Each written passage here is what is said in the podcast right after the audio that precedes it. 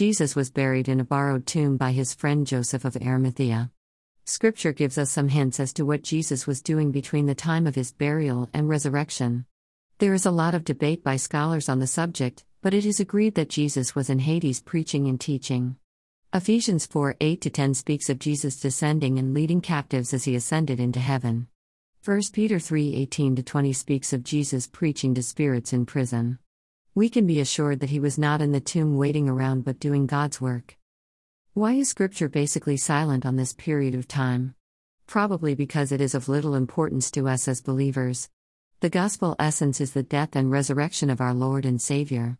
His power over death is so miraculous and life giving that our focus needs to be on his victory and our resulting redemption. We also know that Jesus was always about his Father's business. Jesus said to them, My Father is always at his work to this very day, and I, too, am working. John 5:17 God always has a purpose and a plan and Jesus was always doing the Father's work. So on this silent day we can ask ourselves, am I doing what God wants me to do? Am I using the time God has given me to pray, study, witness and do good things for others? Quietly think about God today as you prepare for Resurrection Sunday. Know for sure the truth of Isaiah's ancient words How beautiful on the mountains are the feet of those who bring good news, who proclaim peace, who bring good tidings, who proclaim salvation, who say to Zion, Your God reigns. Isaiah 52 7.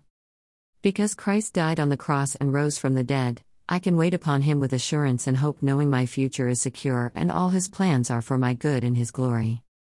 Blessings as we await his resurrection. Linda.